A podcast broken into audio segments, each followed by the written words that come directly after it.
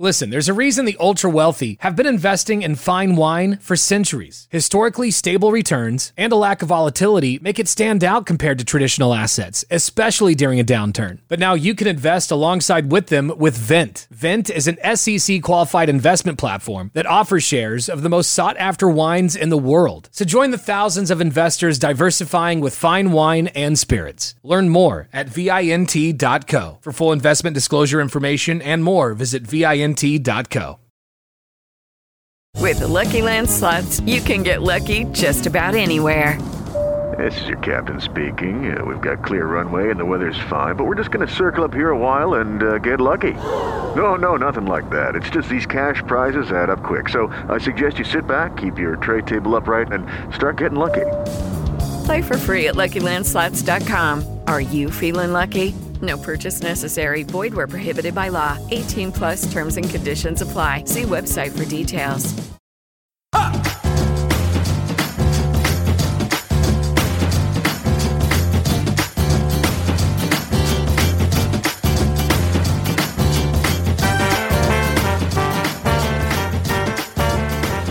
All right, welcome to another show of Around the Coin. We have the three of us back today, and we are coming off a high in this pre-show. I'll tell you, we had, I think, the best pre-show we've ever had. So I'm excited to roll right into a conversation, uh, keeping keeping the momentum going. Um, this is our second show of 2019, and I feel if there's anything, there's this commonality of the new year being a sense of reinvigoration and new perspectives.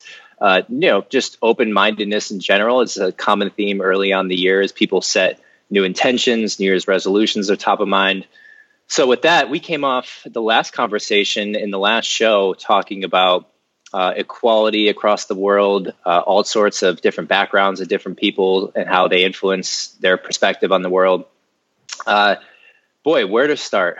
Faisal, Brian, um, I'd almost throw this question, yeah, out to you guys. How, how do you how do you guys feel about the current state of affairs and the the direction we're moving uh, as a as a global society.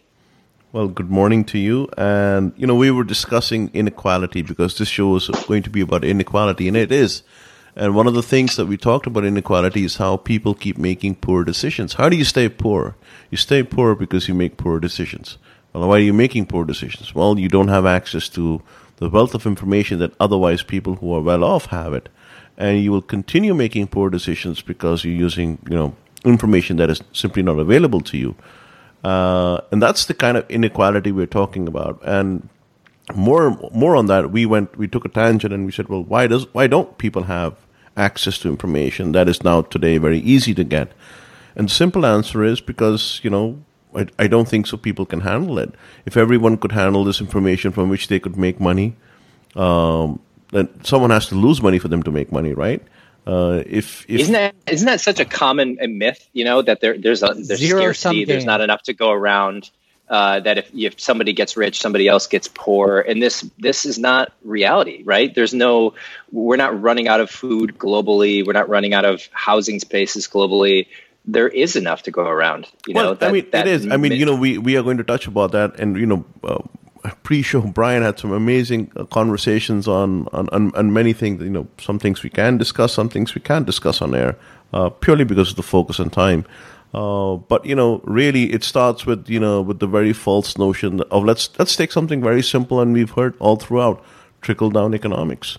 Trickle down economics is as equal to once upon a time. You know, it's no different. It just doesn't work. It's it's something that was made up purely for the basis of you know appeasing the the general society as much. So now the question, of course, is why do certain people have certain belief systems that hold them back? And is there hope? Is there ways, or how does how does how do things change? How does information become go from online repositories of Wikipedia and articles and YouTube videos to changing common culture and belief systems right? Because there, you would hope that as information becomes more widespread, proliferated, that people change the way they act and view themselves and the world around them in a way that's helpful and productive and leads to a better way of life. Do you think there are catalysts or things that stimulate that that that that growth or that uh, absorption of of new information, new ways of, of living and being, or because in some sense it seems the the global ecosystem is pinned against each other. There's this idea of nationalism that has this inherent idea that it's us versus them, whether it's Democrats, Republicans, or Americans versus whatever. You know, the the idea of nationalism being a core rooted, almost fear based uh, uh, mental model and I view the internet in some ways as the the the hope to unionize one kind of common idea. Well, let me let me tell you, the information is out there. You just need a good storyteller. Have you met my friend Brian Roemmele? Brian, welcome to the show. Give it yeah, up, wonderful to be here, guys. Uh, you know, Mike, what you're talking about is a Hegelian dialectic. Uh, it's a bifurcation of uh, plus and minus we're taught this idea from our very early ages. The idea of team sports were really developed by you know the Greeks, but the Romans really materialized it. It became bread and circuses later on. But the idea is to keep the mind and the average person busy looking at this team versus that team. And if you're institutionalized to this sort of knowledge, because it's not our natural state. Our natural state is not to create this dialectic. It has to be trained. It has to be learned. Uh, children become competitive not in the way that we see team sports make us competitive. It's not an accident that a predominant amount of males throughout almost every culture have been indoctrinated at a very early age to team sports. Not against team sports in any way, shape, or form. Yet, it's interesting when you hear somebody say, I'm a Lakers fan for the last 20 years. What is the Lakers over the last 20 years? I mean, none of the same people are in, on the team. So, what's the team? Why are you supporting that team when it's really a collection of people? So, the concept is support a team regardless of who the people are. Now, how does this translate into practical sense? we institutionalize our ideas in institutions.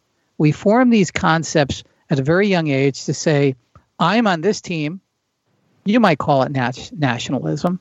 I try not to look in those terms.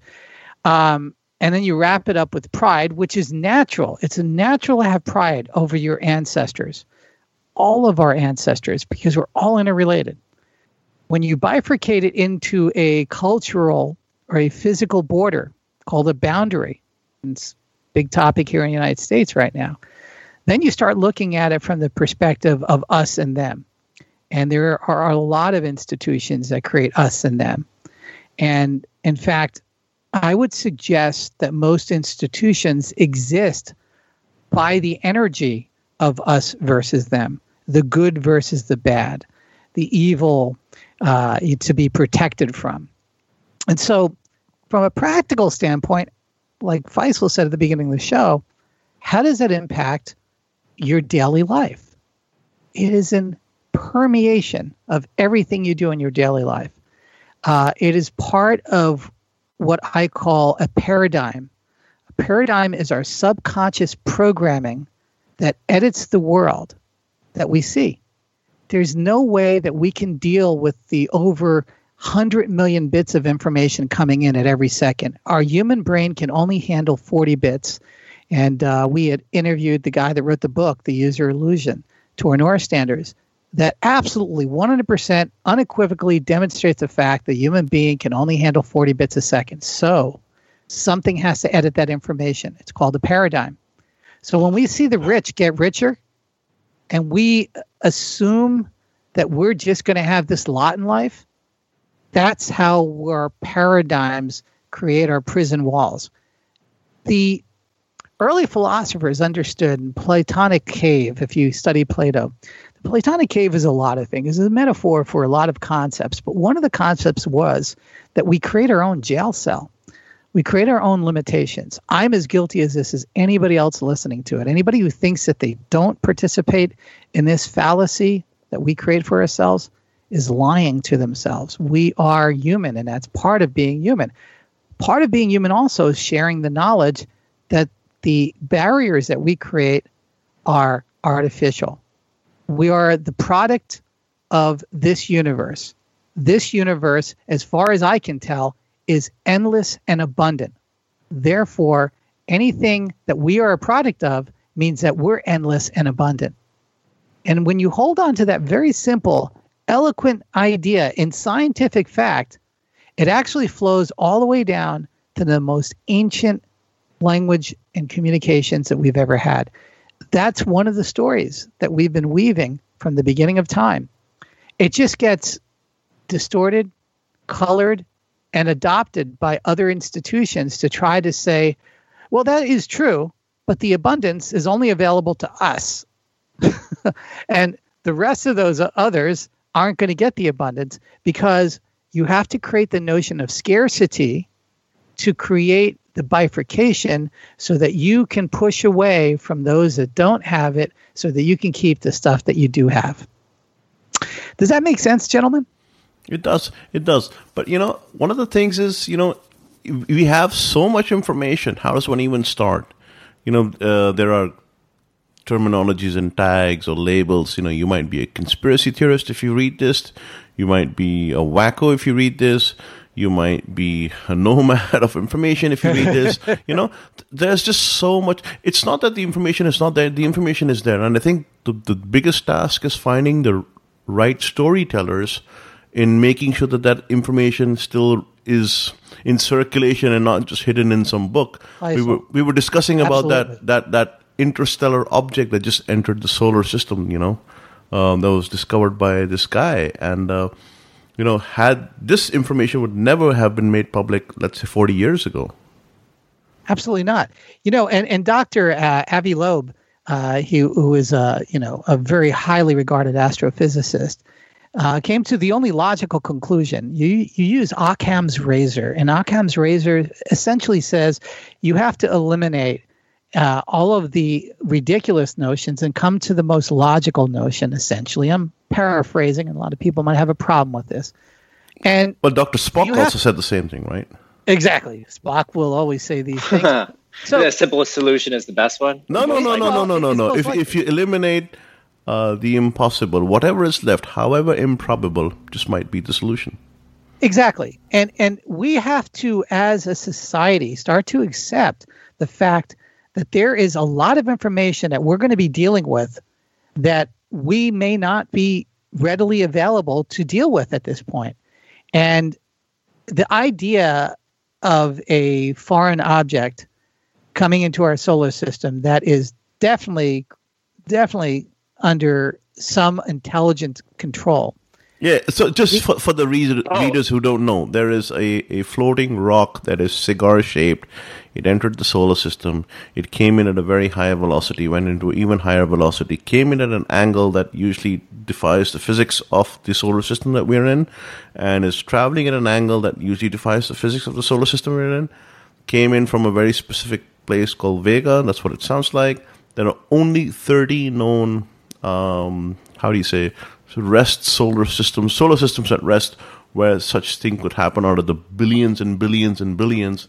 So um, it is an extra. it- It, it, it's an extraterrestrial event for sure, no doubt about it. There, there- there's there's no doubt it's, it's it's not from our solar system. We assume it's but a just rock. I, yeah, you, yeah, but I mean, it is it is still a, uh theory. I mean, there's really no. Every- it, it- it's the most likely theory, but it's not Yeah, an It- it's a- it- I mean, it, it, it's it could it could be a that's it could be a rock. Hold on, hold on. It could be a rock. That's that's okay. But Everything's a theory. but it's a yes theory. yes it's the angle at which it came is what is Well, interesting and the speed. and- and it- Just and- two things, it- right? the, the angle and the speed, and it is in controlled motion, meaning that it's not just under the uh, arc of the gravitational uh, well, the the Einsteinian uh, special and general relativity that applies to it. So it is using gravity assist our, of our sun to come into our solar system. Very much like if we were on our way to go out to dinner and we stepped on an anthill, we probably didn't notice that we completely decimated and impacted the world down there. We're on our way to going somewhere else. yeah. It's very likely that that's what's going on here. We we call it a rock because we don't know what else to call it because it sounds fantastical to call it anything else, and we are afraid of being labeled if we call it anything else. Also, the, the, it'd be so fact, nice if it just looked like a spaceship, though. It just well, it does. Still so, there, there, but it looks. No, I mean, it looks just like a rock. It's just a strange well, shaped rock. Well, that's not a real image. Hold it. That's not a real image, by the way. We we don't have really a real image. All we know is the shape of this object is unlike anything we've ever seen in our solar system occurring naturally. So I wish everything looked like Elon Musk's retro rocket, but the constructs that humans create as an interstellar spacecraft is really what humans are imagining them to look like, Death Stars and things of that nature although Phobos over in Mars does very much represent. Uh, there's a there's a there's a great podcast I'd recommend if anyone wants to learn more about this by Rob Reid on the After On podcast. He interviews the oh, yeah. Harvard astro- it's the lead lead uh, lead of the Department of Harvard's astronomy department, uh, Avi yeah. Loeb, I believe his name. Pronounce, pronounce his last name. And he talks about his pu- paper that he published, which basically he his stance is that look, the, the most likely logical conclusion is that this is uh, this is a this is an object made by intelligent life. That that's what he deems is the most logical conclusion. Yeah. Which you know so, he's gotten a lot of a lot of criticism, a lot of people that just are allergic to that idea, that just resent it, and the show talks a lot about it. So. So, so we have to we, we have to expand our mind into the idea that we're going to be confronted with new knowledge and wisdom, and you have to ask yourself, anybody listening here, how much are you willing to expand your mind? How much are you willing to accept knowledge and information that may have, in fact, been around for quite a long time, but only now being released? Uh, or even new information, new stuff that is, you know, that well, may have not been around. But well, even, even one of my favorite questions is what, what do you believe that in 100, 200,000 years we'll look back and say, can you believe that those guys in 2019 thought that X was true? And yeah, you get all sorts of interesting answers. that our banking would last forever, that the value of money we created, known as fiat currency, is everything. It all would be pale into will, will be pale in comparison to once we discover, once we expand out of this, you know, the third rock from the sun. You know. Well, I I I, I got to tell you, I got a little bit of. I can share you with something. Um, a lot of knowledge may have been around for a while, and people in positions of power and authority may have felt very uh, likely that it wasn't the time to disclose that. Uh, a friend of mine uh, from a group called Blink 182, um, uh, Tom DeLonge, has started the To the Stars Academy Arts and Sciences. Now, a lot of people might find this all very humorous that a, a punk rock star is talking about what is called disclosure.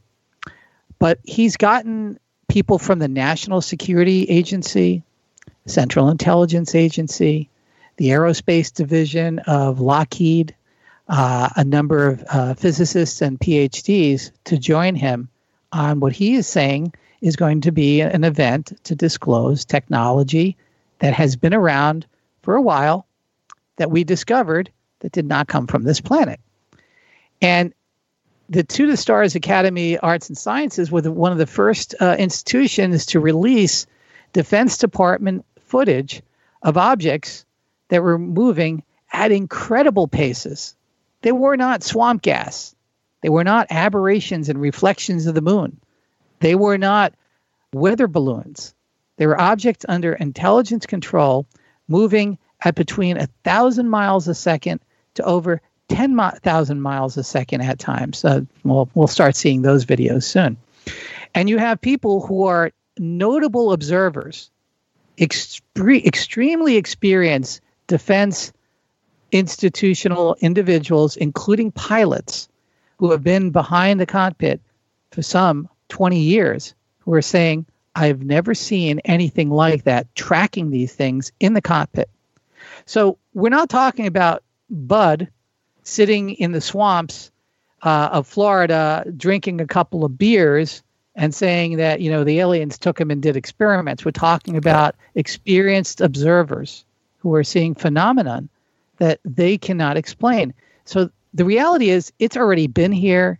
It's already been happening. That object, an extrastellar object that came into our solar system, um, you know, we might be egotistical and say, well, why didn't they stop by and say hi? Well, reality is there's billions of worlds, billions upon billions of worlds out there. They see a sun, they need gravity assist, and they left. And they left at a speed that is far faster than anything we've ever created. I mean, I wrote an article on Quora back about eight years ago. The fastest object humanity ever created is a Voyager 1 spacecraft. And uh, it is hurling um, thousands and thousands of miles a second. It's not even one one hundredths, one one thousandths, one one millionths of the speed that this object was moving. So, and that is not even close to the speed of light, by the way. We're not talking about this thing getting to any other star system. The direction that we've been able to calculate it going to, it's not going to reach any star system at current velocity anytime in the next uh, three or four million years. But this this blue object, and it's primarily blue, which is kind of an unusual color to see in the solar system. Um, blue is not a naturally occurring uh, uh, thing. It, basically, it does uh, it does relay the idea that titanium might be involved. And again, this is speculative, but this is not something I just picked up yesterday. I've been studying astrophysics from a very young age. I, I wrote a paper about um, life below the water planets of ice. You know that um, the geothermal uh, currents and the uh, decay of uh, atomic elements can in fact create water worlds below ice moonlets of Jupiter and Saturn turns out I was correct. That when I was in the 1970s, I was writing about that stuff. So it's stuff that I've studied in, in, in detail. The thing is, to be a scientist and to be a true scientist, you have to expect that you're going to be confronted with knowledge and information and wisdom that you may not be ready for, but you have to let it lead you where it takes you. And you have to be maybe confounded, but you have to walk that path. Uh, anything other than that is called dogma and that yeah, is what kept us it's behind. Amazing. It's it's very real in that you know there are certain belief systems that just uh, they just permeate society in, in a way that even even suggesting ideas like oh extraterrestrials came to the to the earth that idea is just you know you that you'd wipe that away as something that even I'm like all right well what's the you know you're looking for evidence effectively something that's convincing. If there was, a, I guess, the most convincing thing that people would expect to see would be a ship landing. What we've seen in movies, right? Ship lands, doors mm-hmm. open, Green Man walks out, and everybody captures it on TV. And it's like, no, all right, everyone okay, believes that that just so, happened. So, so take take a couple of steps in that theory, right? If if if an advanced intelligence, not super advanced, but reasonably advanced to us, say by a hundred thousand, maybe a million years, Anything beyond that, we're not going to be able to understand anything about them. That's a fact. Millions of years of uh, evolving uh, is going to change the way they communicate and the way they interact. But let's just assume that that happens. What's next? What really, if, if you really do the thought experiment, and a lot of people I know, people I work with at JPL and uh, other scientists I know very well, think about what the next steps are. Are we going to open up a museum to this guy or gal? Are they going to be? Is it, are they going to be on a, in a zoo? Are they going to walk into the White House and say this is the way it is?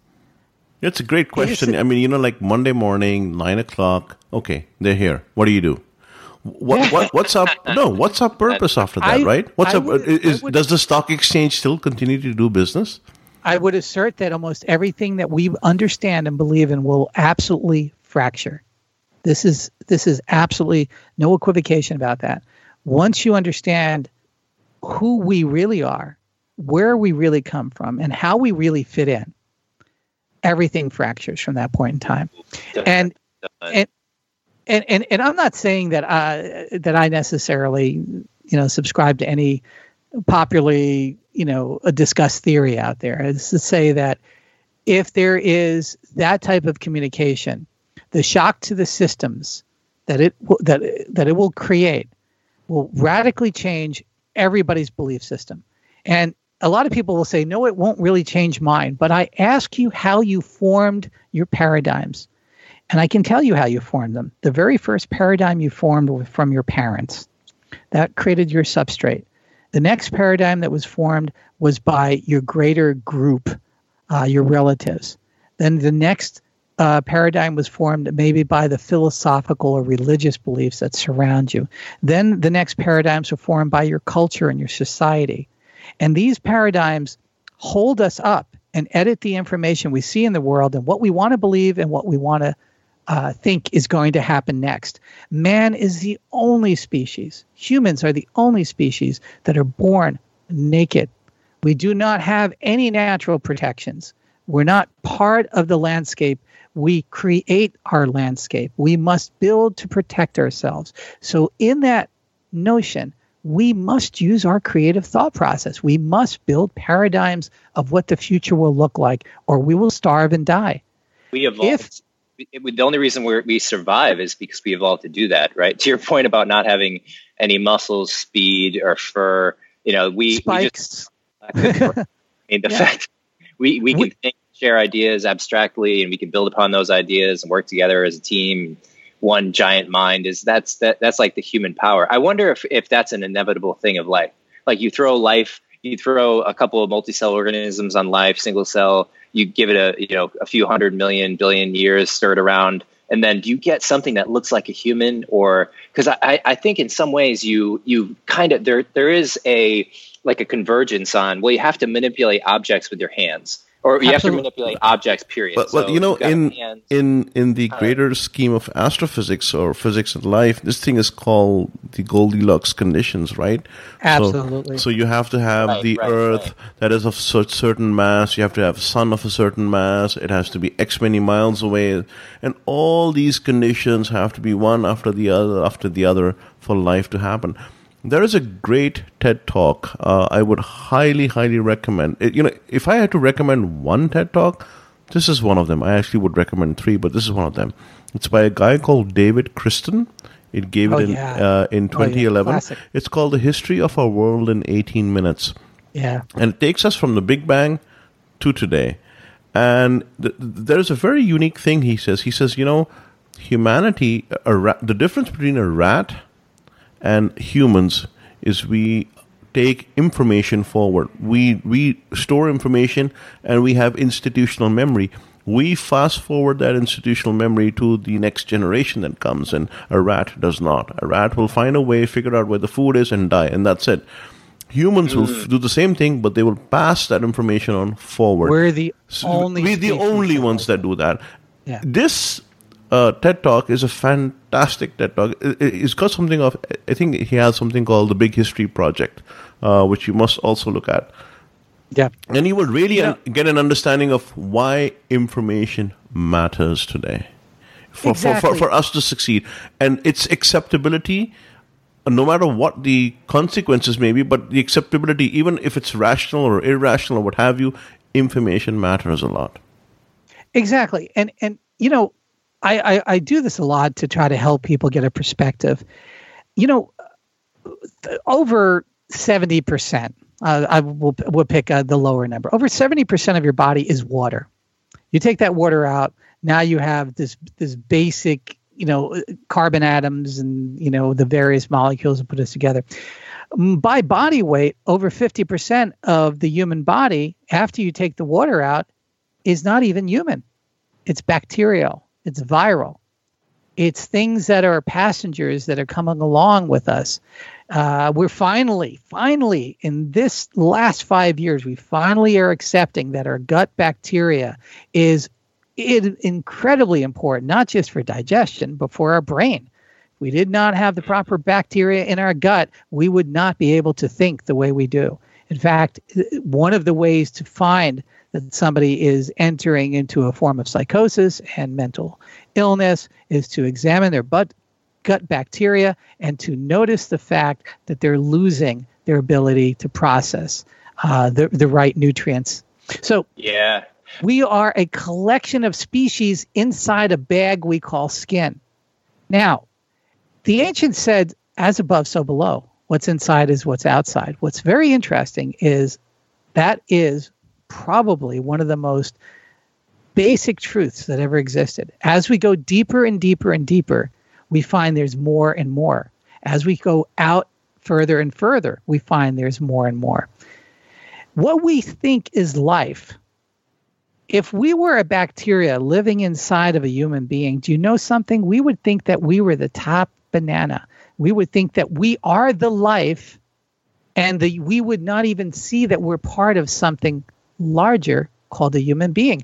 It would be a ridiculous notion to tell a bacterium that they are, in fact, being carried around by Bill, and Bill's about ready to go to the bathroom, and you're going to be floating somewhere down uh, a sewage channel. That bacteria would find, if they could conceive of this idea, hilarious. They would say, You're insane. What is this big body holding me? Show me the body. I can't see it. You can't point it to me. I can't touch it. There's no theory. You're crazy. So, what I tell people is suspend your disbelief. Have critical thinking, but suspend your disbelief if you really want to see what the frontier looks like. I've spent my entire life finding the frontier and crossing it. I seek out these people. I spend almost all of my waking moments finding the people who are crossing these lines. And most of them damn look like they're insane. And some of them maybe are. You know, Einstein said that to most of his colleagues he was insane until they turned around and they said this crazy patent clerk, clerk that uh, dropped out of high school and wasn't really accepted at any university. Maybe he's got an idea there. Yeah, and, and, he was in many ways they, they didn't want to believe. I mean, that was a dr- pretty dramatic change to the way that oh, people oh, yeah. understood the, the universe. And you know, now we take it as commonality that it's just the way it is with Einstein's discoveries. But that was a huge shift. Looking at those guys, I mean, growing up, Brian, did you feel, especially around Princeton, with with Einstein being such a, I'm sure, huge role model for you? Did you what what attracted you to this uh, this path, this like path of interest in finding this I guess you'd call it uh, non-common pockets of information and knowledge throughout history. It's it's something that's really special. Not a lot of people have. And you know, having done all the research and talked to these people, you bring just a tremendous amount of insight to you know to the show and to everyone else around. How, how did you get that? What what was your spark? Where did you get that interest to even do it in the first place? Wow. Well, thanks, Mike. Um, I, I I was just so lucky to be in the 1970s, uh, late 60s, 1970s, 1980s to be at what I thought was ground zero for the scientific and technological revolution. It was uh, the Institute of Advanced Study, Princeton University, Bell Laboratories, David Sarnoff Research Center of RCA. These were magnitudes larger what we actually see in the Silicon Valley with Google, Stanford University, Apple, and all these things. Why? Because there were people that were paid just to think. They weren't paid to make products. The Bell Laboratories was unfortunately or fortunately part of a monopoly.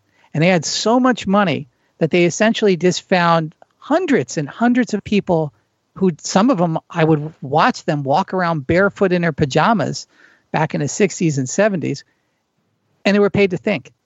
And I got to meet these folks they changed me immeasurably. I have no embarrassment for being on the edge. I don't care at this age, especially. When I was younger, it's like, oh, this guy's going to sound like a wacko. I don't care.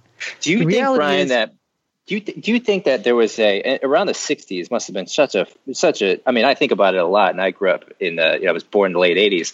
That the '60s were, you know, we had the civil rights movement, we have the the uh, uh, Vietnam War going on, you had the Beatles doing their thing, spreading the world. You had the psychedelic movement, um, landing on the moon. Of the landing moon on the moon. I mean, yeah. you're both confronted with this paradox of this is the greatest, most inspiring time to be alive, but this is also it could potentially be destroyed in any minute. And I, I mean, I have to think that that psychedelics played some role in the questioning of the norms of society, and then their backlash with the war on drugs for 30 yeah. years, no research on it and just now, within the last you know 10 years or so, there's uh, FDA uh, expedited approvals on MDMA trials, marijuana becoming legal across the United States, across the world. Mushrooms right behind it is on the ballot. DMT, DMT is starting to be. And, and, why is that? You know, I, I use one word: information. Yeah, infor, I, information tolerance. Information has made us more tolerant. Because Yes. it was it was compartmentalized originally. It was not shared. It was given an opinion and shared the way the let's say the system wanted us to view it as. But now we have the right to make up our own minds. We are more better informed. Information tolerance. That's what it does. And that's that's the key differentiator. The the, the, the it is not compartmentalized anymore.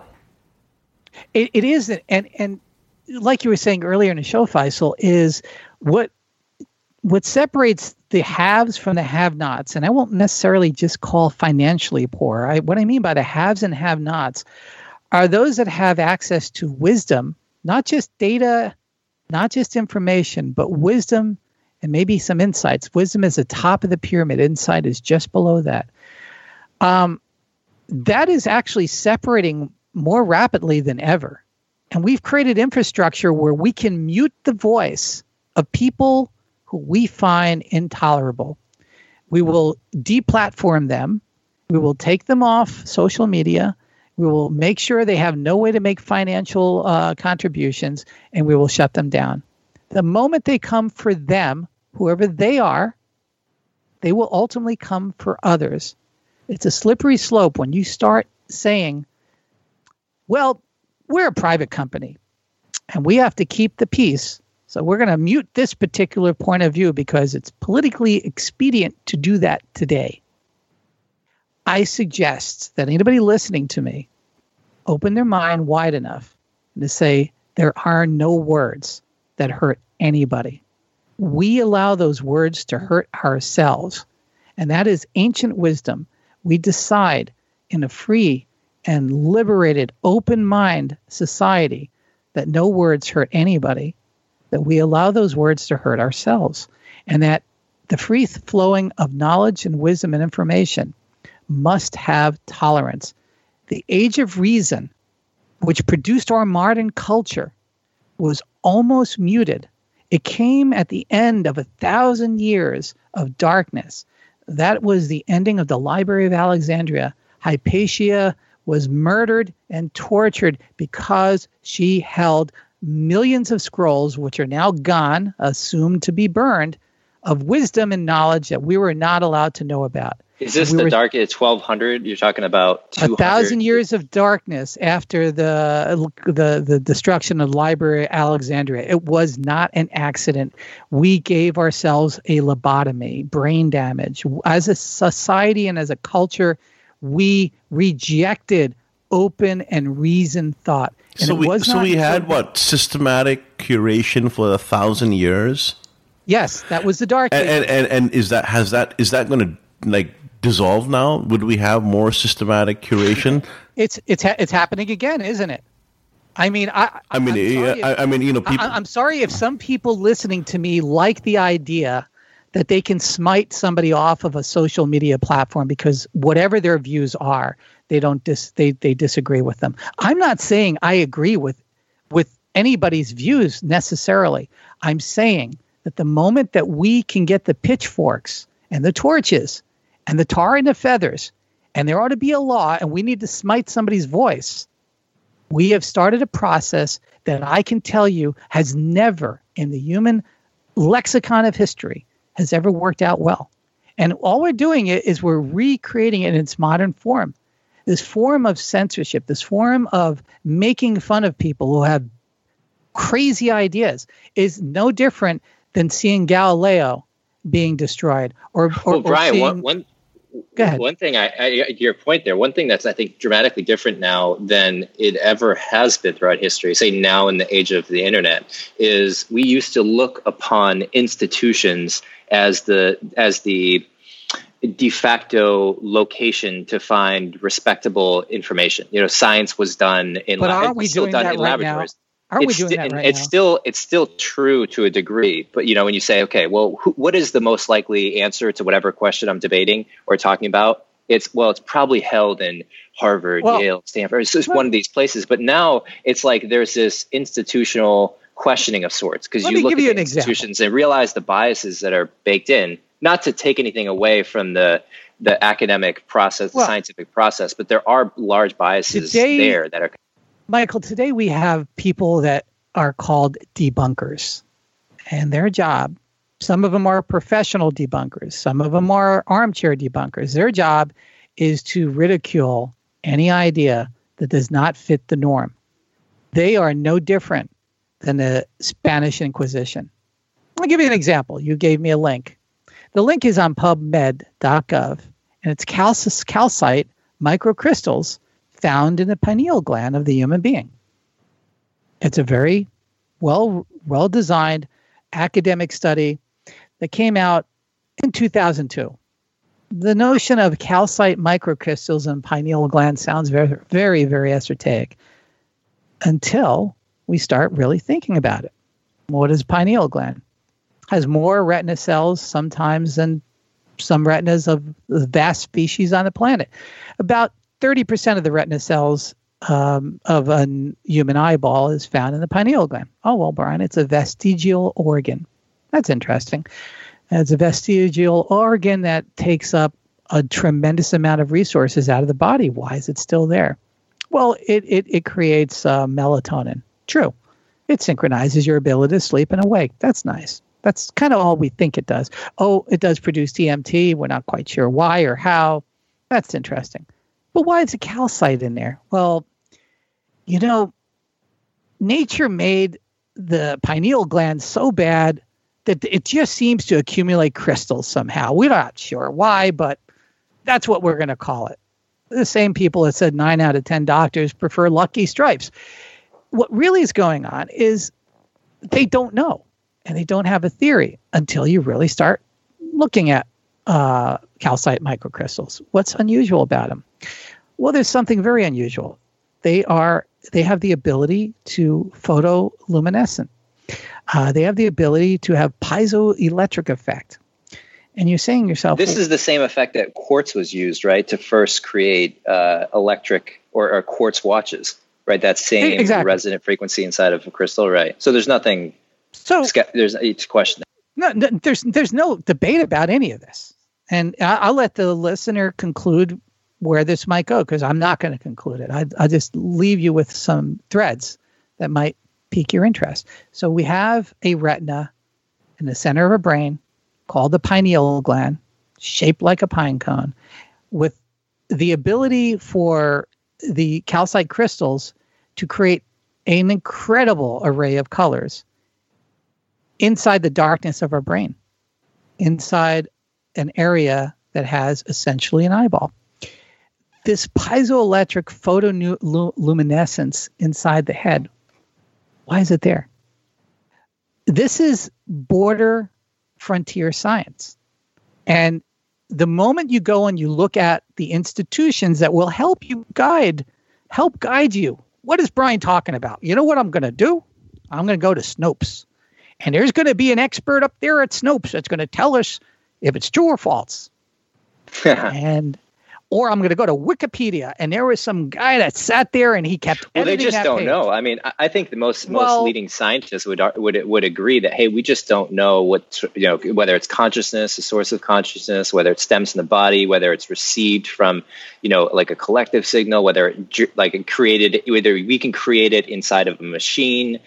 People debate how how far down consciousness goes, the life scale uh, sure. whether ve- trees and, and animals have, you know, both experience a similar kind of thing. All these things are still up for debate. So I think in many ways there's no real consensus at all between yeah. how we went from rocks in the in the universe to to life. Right, that jump is still hugely exactly. I wouldn't even say debated, but unknown. Let, let, me get let me get factual. Really turn my mind on this. Uh, I, I I ran across a doctor at Princeton that was studying this effect and uh, this was the 1970s. So this is not new information.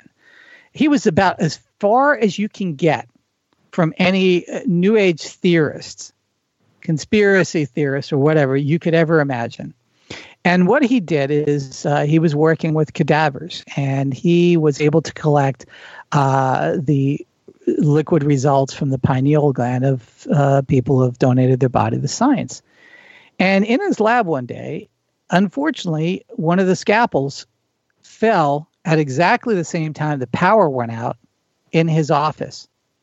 And the scalpel fell right on to the liquid and it produced a rainbow effect that filled the entire room with light. His words. I'm not going to tell you the doctor's name because he is still alive and does not want me to speak of his work. But that light drove him on a study, a path, which he cannot publish. When he brought up to his colleagues what he was on, you know, the path he was on, they said, You're not going to get funding. Your career will be ruined. You'll be the laughing stock. Do it privately, share it with us. And this is still going on. So, Brian, I'll, I'll, say, man, I think we're I think we're at a change. I think society is realizing that, and you could see it. In, let me let me draw it to a political stance. Not saying we'll dive into politics, but look at politics as a lens for sure. perspective.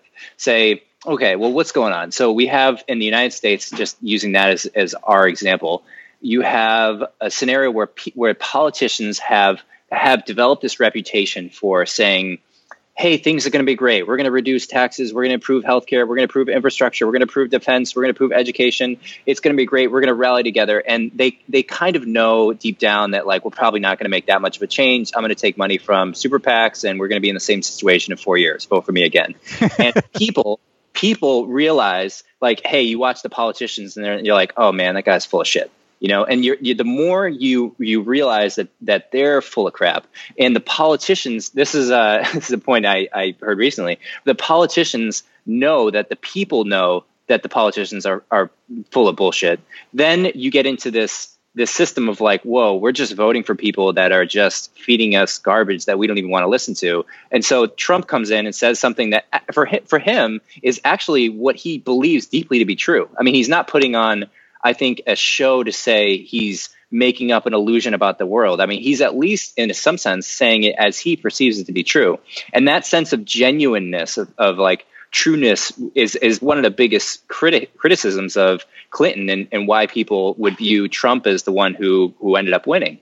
And that sense of, uh, of like genuineness, I guess, for lack of a better word, is really what's the, the common thread. And so if things get brought up like, oh, you know, we were talking about the pine cones, the symbolism of pine cones throughout history, the connection of pine, pine cones were named after the pineal gland, or was it vice versa? But there's a connection there. And there are things that were true throughout history, and that, you know, I think people are getting to the point where they're just accepting open mind, being more open minded. I think psychedelics in particular, the the advent of MDMA and baked into Western medicine now and becoming more accepted as a means to not only treat depression and post traumatic stress disorder and other uh, clinically acknowledged uh, uh, clinical issues, but for the everyday person to see the world in a different way. Those things kind of like like a flower blooming and opening up. They become something that we can each connect to. And you start, and the benefit right now, bringing it back to our day to day lives, is when you kind of have this open minded yet skeptical approach to just about everything it helps you synthesize all the ideas that get thrown around. And you think, well, Absolutely. okay, a border wall. You know, what am I for against a border wall? Removing the identity politics from every co- topic of conversation and really doing your best to become a filter for what you believe to be true, right? Really true and not connected to identity politics and your team. So, you know, whether it's a wall, whether it's public uh, healthcare, whatever conversation or, or, discussion comes up, whether it's what you want to do in your career, what impact you want to make, whether you want to start a company, join a company, volunteer, live in a different place. How do people make decisions about these things? Is kind of there's no real consensus, right? We kind of just flutter, butterfly through our, our lives, and there doesn't seem to be much of a structure to it. So, in some ways, I see this movement as such a beneficial uh, means for helping people develop this kind of structural uh, way of looking at their life and, and like a commonality of, of mental models to look at their life and the world around them. It helps I, as humans, we just love stories and putting together our story with the world's story and being able to tell a good story. We were talking about that yeah, as soon as we jumped you up. Know, and, and, and I guess, I guess the, the, the message that we're trying to transmit here is that if you want to see a different world in front of you, you need to change inside of you you need to start allowing yourself not to be so quick to put anybody else's vision down or views down. It, it, suspend disbelief and understand that this may be truly this person's worldview.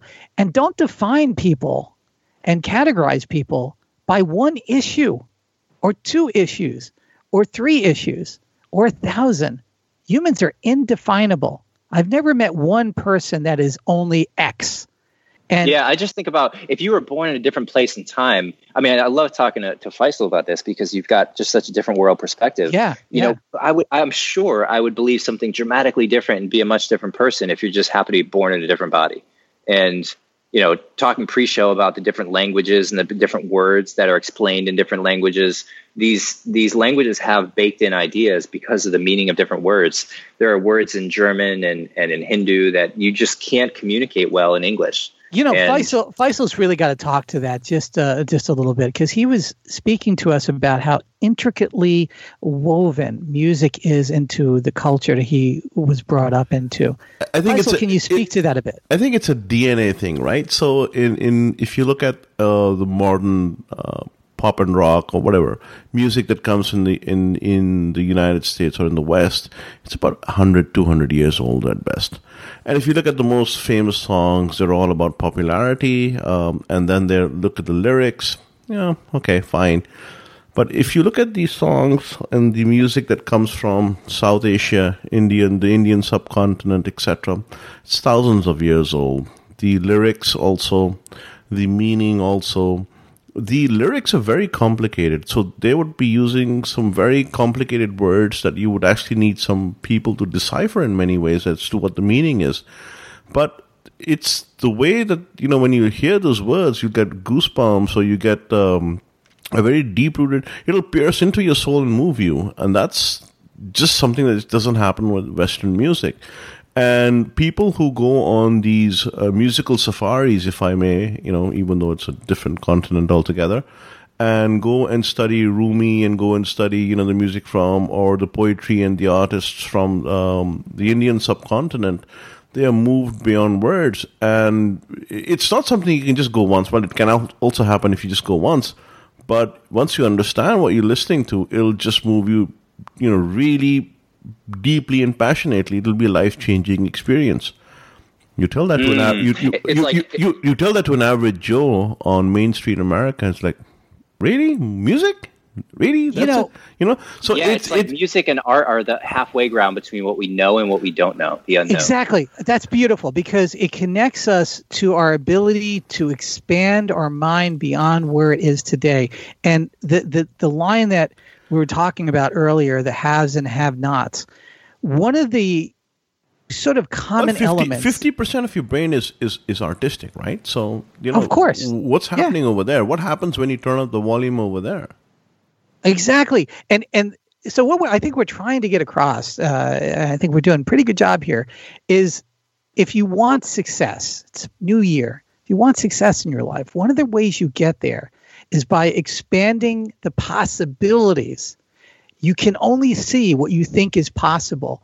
And if you don't think it's possible, you won't be able to see it. Therefore, you can't make it.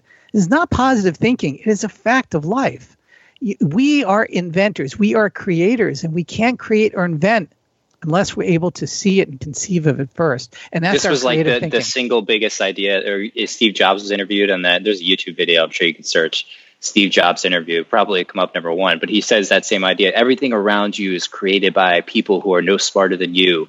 Now, once you realize that fact, you can yeah do anything. It's so it's, true. It's power. Uh, it's power. And and and I and when we, we talk about money, coins, finance, banking, it all comes from this your work product. You're only going to trade your wisdom or your t- hours for money. This is how it's always been. That's what it will be in the future. I hope people listening to us can start Mm. finding in their mind that their time is probably okay to get money for, but let's try to see if we can help you get your knowledge and wisdom and earn money off of that. That's the magnifier effect. That's the It also- multiplier yeah. effect. I'll tell you. I'll- it's almost like that. Go Well, ahead, Faisal. I'll tell you about a little thing. You know, as someone who I call maestro in my real world, who brought me into reading books and everything. I was absolutely fascinated when I met this gentleman about 15 years ago about the amount of knowledge he had. And at first I thought, you know, bullshit, he's just making all those dates and facts up. And then I started doing fact checking, and, you know, lo and behold, he was true. And, you know, he, I, I, I said, you know, hey, I want to be like quote unquote, I want to be like Mike here, right? And um, he says, well, the only way to do it is you got to give yourself years. You got to read. You got to read, read, read, read, read. And I did that. But it takes so much long just to sort of focus and hone in your skills on a certain thing. I think the general society at large is not patient enough to do that, and it's probably not even uh, uh, constructed to do that. Right? That's not even their mission. Uh, like you said, you know, ninety nine point nine nine percent of the world is is is turned and churned by ordinary people. A street cleaner may want to read about you know the cosmos, etc., and so forth.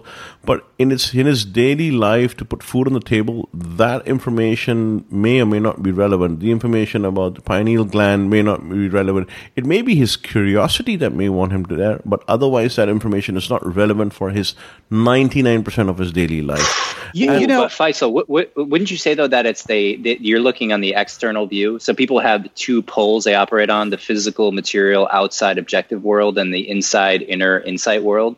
And where is the trouble today, right? When you look at like the addictions, opioid, the bipolarism, the the I think the, tolerance. the- I think I think it, it, it all comes down to tolerance. We want to be liberal, but then we don't want to be tolerant, right? So the minute That's because right. because when the minute the minute we say we are liberal, but but yeah, liberal, but well, the minute you say but, you're negating what you just said. It's you, all- it's all over when you put the but in when, there. when, the, when you put the but in there, right? So so if you don't like some asshole who makes it, you know, a, a point of view that is just contrarian to yours.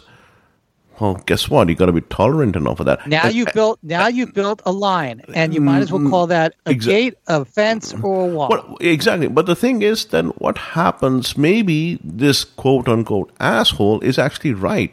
Maybe this is what the path is. Maybe because maybe your your your years of belief will not allow you to accept that this was the right thing to do or whatever, etc. So you know you have to be very tolerant in society, and that I think human beings we can't just all walk together and be tolerant and not you know and not be hyenas and eat you know each other out and so forth. I- still fighting that animal, that primal brain. yeah, exactly. And and I think we'll keep fighting that thing. And I and I don't think this is why the the inequality will remain regardless. It will remain. It's out there. The information is out there, but it's for you to find it. But the inequality will remain because of this thing. Because we come, we are, we are judgmental by nature. You know, I, I speaking of books, Faisal, and I, I can't agree more that you need to find ways to feed your brain. There's no other ways about it. I use multimodal ways of doing that. I have voice synthesis reading to me all the time.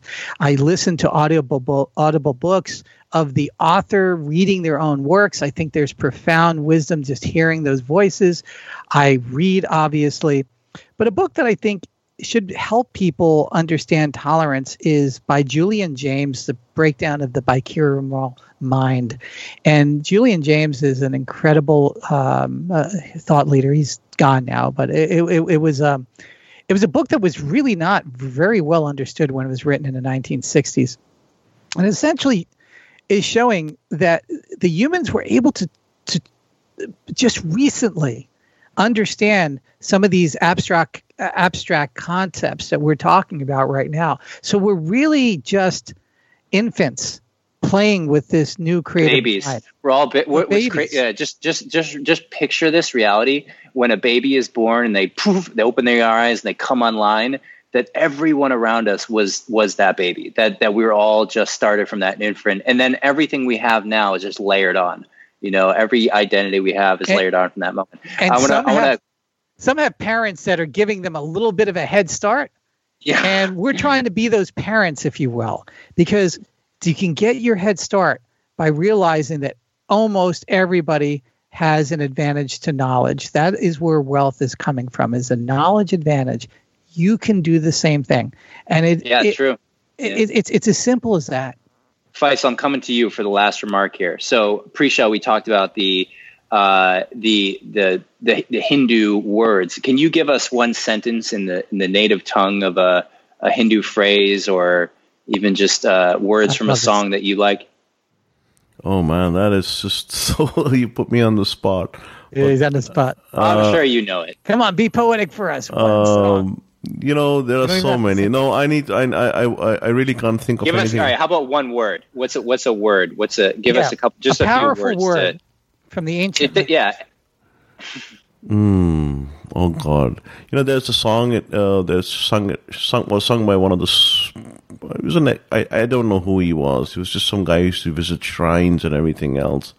And, um, and and I told you we discussed about this thing, and he was singing the song about his love for God, the omnipotent. And he says, you know, who is he? He says, he's everything. He says, well, what is everything? And then he sang all all the bits that he could think of, you know. Mera ishq vi mera deen vi mera iman vi. You know, my love is, you know, my love is you. My my religion is you. My faith is you. My belief is you.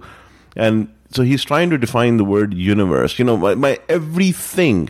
And what is that word? Everything, right? So it was very difficult for let's say non-native language speakers to understand what he was trying to say but for the person who understands the language and when they listen to that song it's just they go into a trance almost, you know, instantly. Mm. It, it's an ir- uncontrollable injection of THC right there. Yeah. Boom. Boom. Love it. Yeah. yeah. Guys, it's been one of the best conversations I episodes we've had. So uh, look forward to the next one. So thank you so much. Take Thanks, care, fellas. and we'll care. speak soon. Bye bye. The views and opinions expressed on any program are those of the hosts, co hosts, and guests appearing on the show and do not necessarily reflect the view of the owners and producers of the show.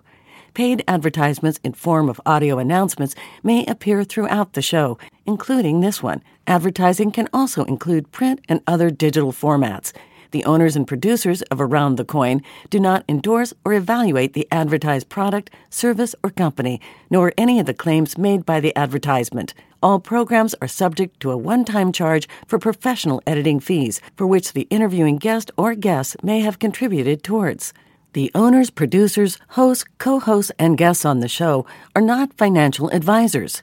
Any investment advice or opinion cited during the show is for information purposes only. None of the content is intended to be investment advice. Seek a duly licensed professional for investment advice. If you believe there's been any violation of your copyright, trademark, service mark, or any other type of intellectual property, please inform us in writing by sending an email to legal at aroundthecoin.com. Mary redeemed a $50,000 cash prize playing Chumba Casino this year. I was only playing for fun, so winning this was a dream come true. Chumba Casino is America's number one social casino experience. It's serious fun. With over 80 casino style games to choose from, you too could win life changing amounts of cash. Be like Mary. Log on to ChumbaCasino.com and give them a whirl. That's ChumbaCasino.com. No purchase necessary, void, or prohibited by law. 18 plus. Terms and conditions apply. See website for details. The voice in the preceding commercial was not the actual voice of a winner. With the Lucky Land slots, you can get lucky just about anywhere. This is your captain speaking. Uh, we've got clear runway and the weather's fine, but we're just going to circle up here a while and uh, get lucky. No, no, nothing like that. It's just these cash prizes add up quick. So I suggest you sit back, keep your tray table upright, and start getting lucky. Play for free at LuckyLandSlots.com. Are you feeling lucky? No purchase necessary. Void where prohibited by law. 18 plus terms and conditions apply. See website for details.